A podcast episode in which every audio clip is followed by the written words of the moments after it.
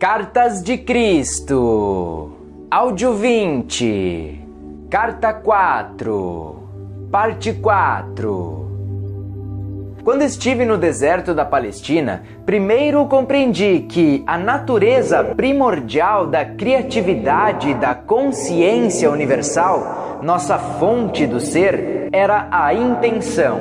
A intenção de criar, planejar e desenhar e depois levar adiante esse projeto ao cultivá-lo, alimentá-lo, curá-lo, protegê-lo e satisfazer todas as suas necessidades de maneira disciplinada.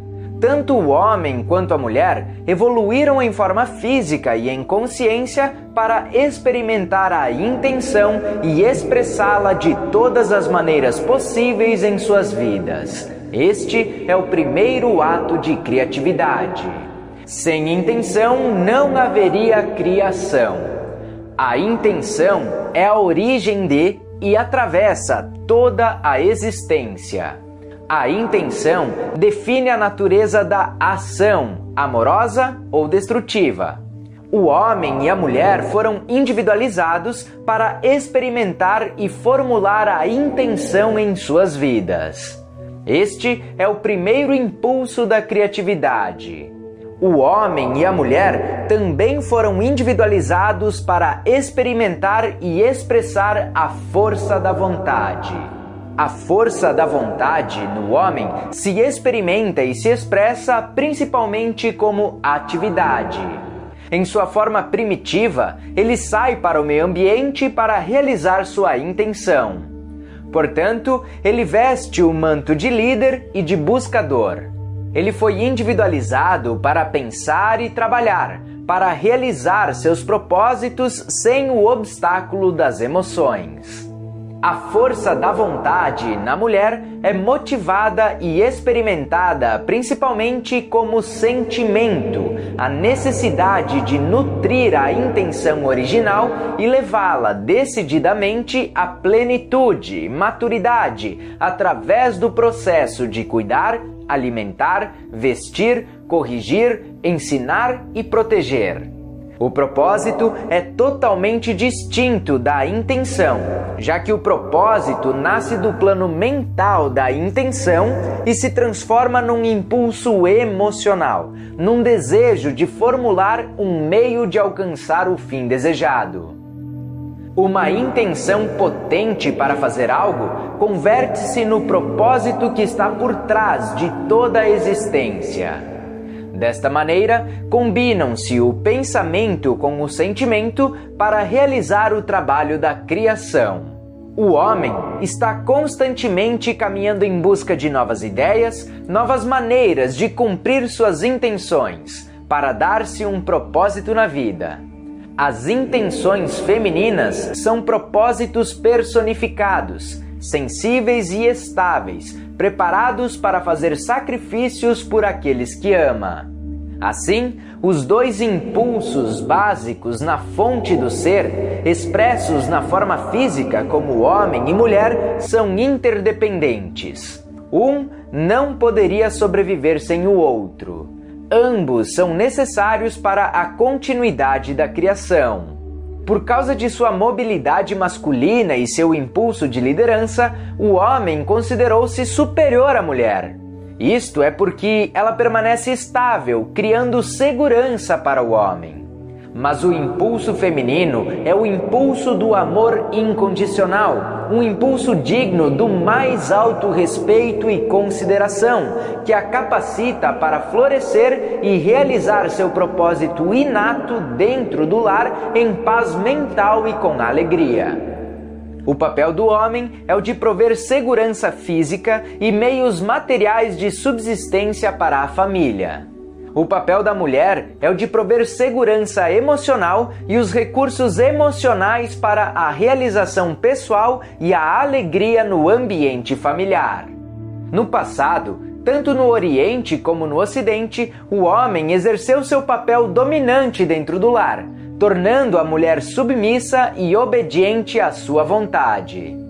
Ao fazer isso, desviou e distorceu as energias da consciência divina e as canalizou através de sua mente e coração para uma civilização distorcida. Ele também distorceu a consciência da mulher, infundindo nela um profundo ressentimento pelo seu papel submisso, que ela sabe por intuição que não deveria suportar. E assim, ele criou um modo de vida degradado e degradante para si e para sua companheira, e inteiramente em conflito com a natureza de sua fonte do ser.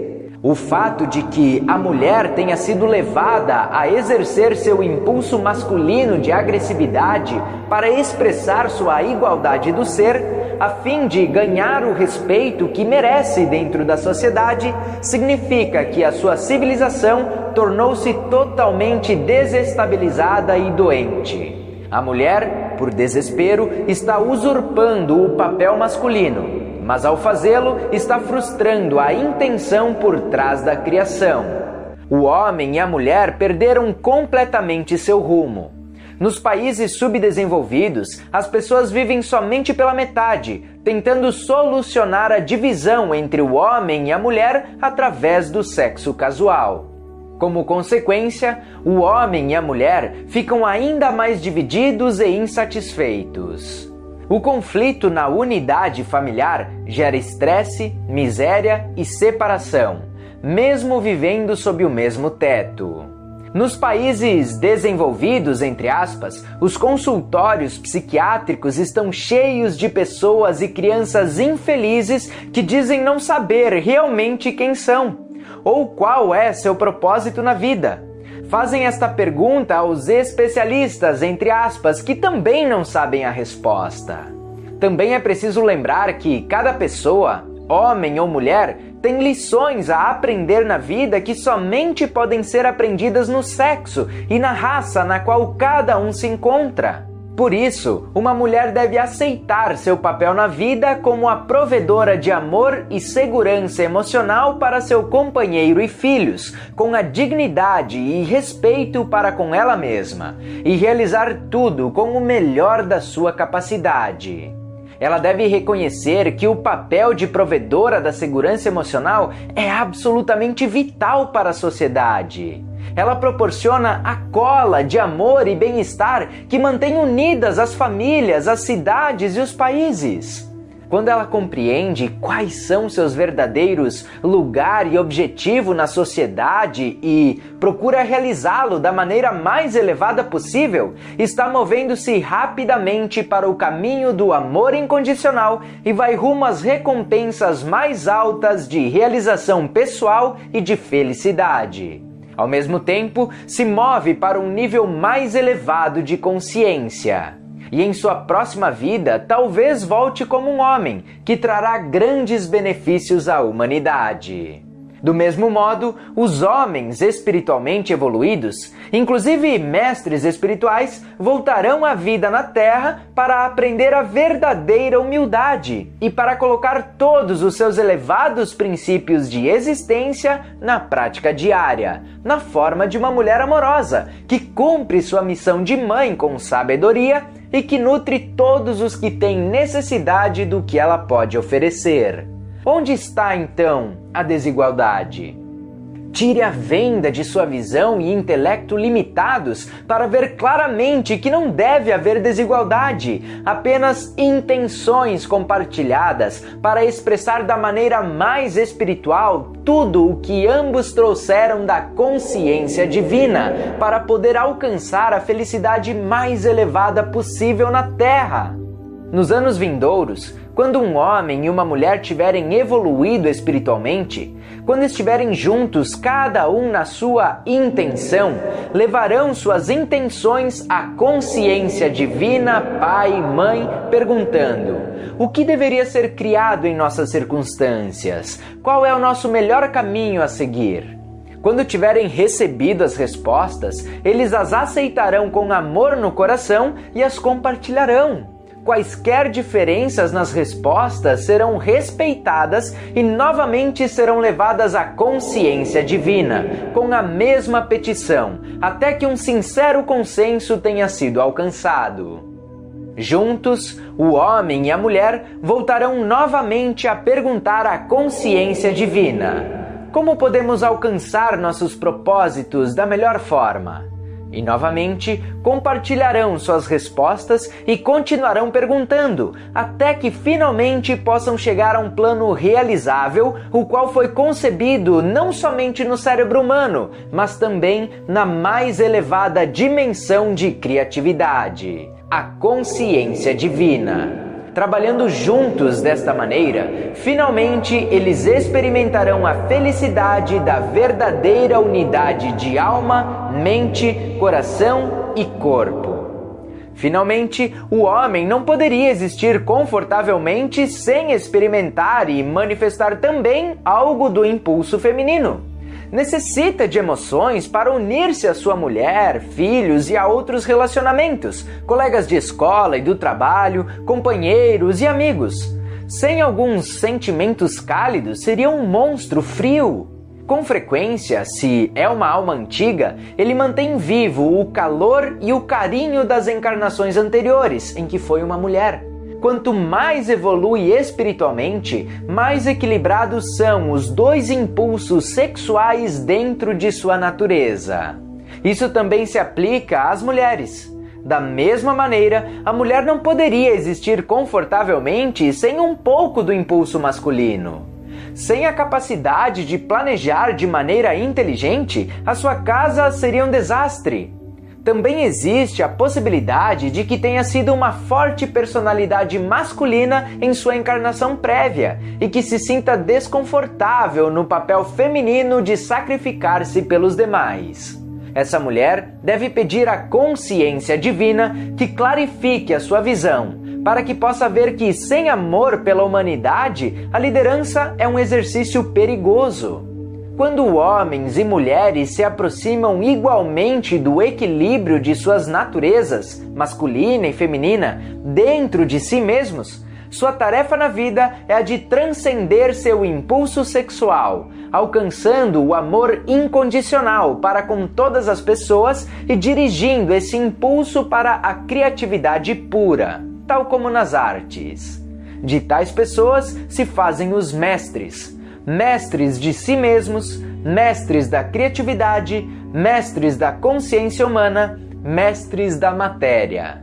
Lamentavelmente, no tempo atual, seus homens e mulheres que estão se aproximando do equilíbrio de suas naturezas masculino, feminina em si mesmos não têm indicações sobre o que devem ser suas verdadeiras metas perderam o rumo e criaram uma sociedade adulterada entre eles, na qual a alegria e a satisfação pessoal que buscam são negadas a eles, devido às suas preocupações pelas funções corporais mais do que pelas conquistas espirituais continuarão sendo pessoas infelizes, atormentadas pelos conflitos, até descobrirem a verdade sobre quem eles são verdadeiramente. Ao falar do papel feminino na vida, também se deve dizer que muitas das mulheres modernas nos países desenvolvidos alcançaram um alto grau do impulso masculino nos últimos 100 anos. Elas devem escolher cuidadosamente suas prioridades na vida não têm que sentar-se em casa paralisadas e entediadas, mas ficarão mais felizes e serão pessoas mais realizadas se dedicarem sua inteligência e habilidades à criação de novos modos de vida construtiva para toda a família. Neste momento, pode ser que não saibam como fazê-lo, mas a meditação trará às suas mentes a inspiração necessária sobre a melhor forma de utilizar seus poderes de liderança e seus talentos para a felicidade de todos. Os homens que tiverem desenvolvido uma maior capacidade de empatia com as mulheres e com seus companheiros homens, também, através da meditação seguida pela inspiração, encontrarão modos mais elevados para expressar sua capacidade de liderança em seu trabalho, proporcionando felicidade aos demais. Por que eu, nós, tratamos do tema dos sexos tão profundamente? Isto foi absolutamente necessário devido à batalha dos sexos, tanto no Oriente quanto no Ocidente, estar criando condições doentias na Terra. Isto propaga a agressão e contamina com raiva e hostilidade. A liberdade sexual trouxe o mundo até um ponto crítico de extinção pela propagação da AIDS. Todos os vírus são criados dentro das forças da consciência destrutiva. Vocês devem entender que os seres humanos criam seus próprios vírus. Cada vírus é um impulso destrutivo da consciência viva materializado. Ele tem como alvo o que o impulso da consciência destrutiva mirou no momento em que o vírus tomou forma. Falei muito claramente sobre esse aspecto da existência quando estava na Terra na pessoa de Jesus. Os judeus tinham a rígida tradição de lavar as taças antes de beber delas. Disse a eles explicitamente que não deveriam preocupar-se sobre o que entrava pela boca. Deveriam preocupar-se mais pelo que saía de sua mente e do coração, e depois pelas suas bocas. Naqueles tempos, a ciência não havia descoberto a presença dos vírus, mas se aceitava que a doença era causada por comer e beber com utensílios sujos. Mas eu sabia que a doença tinha originalmente saído das mentes e dos corações das pessoas brutalmente enraivecidas. Posteriormente, a doença se propagava pela divisão das células, levando com ela, para sempre, o instinto e a consciência que inicialmente havia feito nascer. A AIDS não é nenhum acidente. Surgiu das forças da consciência da autoindulgência e das reações emocionais destrutivas entre os parceiros sexuais.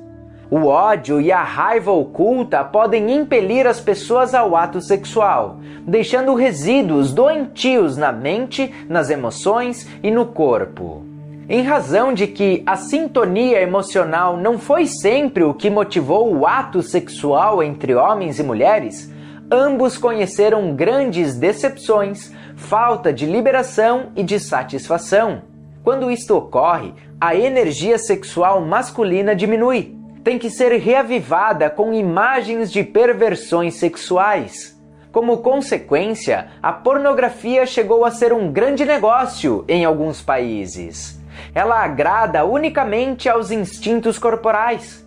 Da pornografia surgiu a falta de respeito para com as mulheres e o ato sexual mecânico, sem emoção, junto com o rápido aumento dos estupros e do abuso sexual de crianças.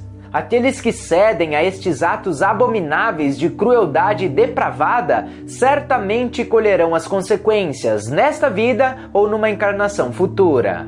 Portanto, quando os seguidores do Islã condenam o Ocidente por seu comportamento sexual indisciplinado e sua perversão, têm razão em pensar que estão atraindo condições doentias sobre a Terra. Estas condições doentias não são enviadas por Alá, mas são uma consequência natural da violação das leis da existência.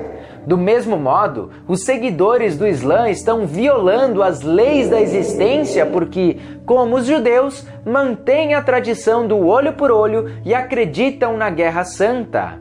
Não há tal coisa como a Guerra Santa há unicamente a realidade do santo perdão e da santa reconciliação, que trata o seu irmão, seja seu inimigo ou seu amigo, com amor e compreensão.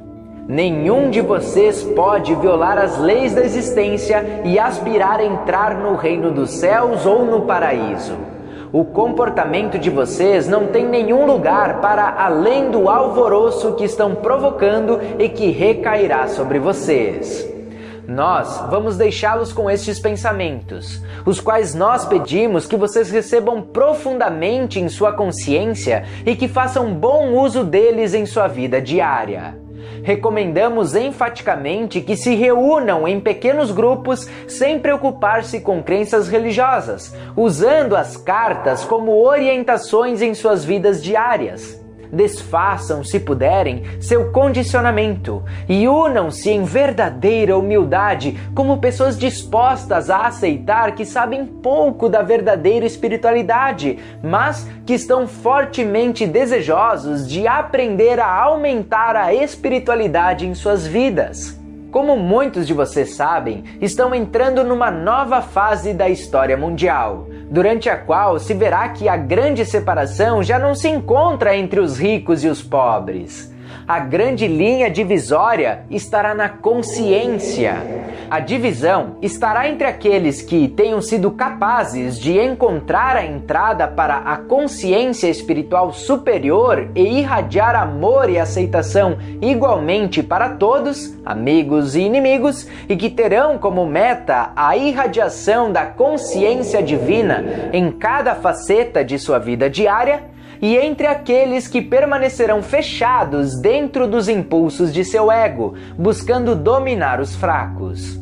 Pode ser que pareçam ter sucesso durante algum tempo, mas no fim fracassarão e será grande o sofrimento na escuridão que eles mesmos criaram. Estas cartas são o meio de vocês saírem da escuridão e entrarem na luz.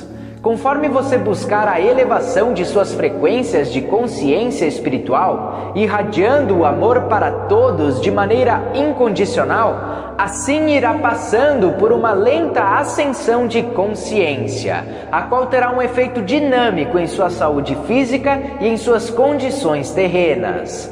Dependerá de vocês, pessoas corajosas, a elevação da consciência mundial emergirão fortes e decididos do conflito que se aproxima e começarão a construir outro tipo de consciência mundial. Introduzirão o início do progresso espiritual, técnico e econômico e a paz mundial para os séculos vindouros. Eu, o Cristo, falei. Nós, a Irmandade dos Mestres, falamos aos cristãos, muçulmanos, budistas, judeus hindus, sufis e a todas as crenças religiosas do mundo. Vocês estão todos envolvidos em nosso amor. Acreditem nisso, porque isso é a verdade.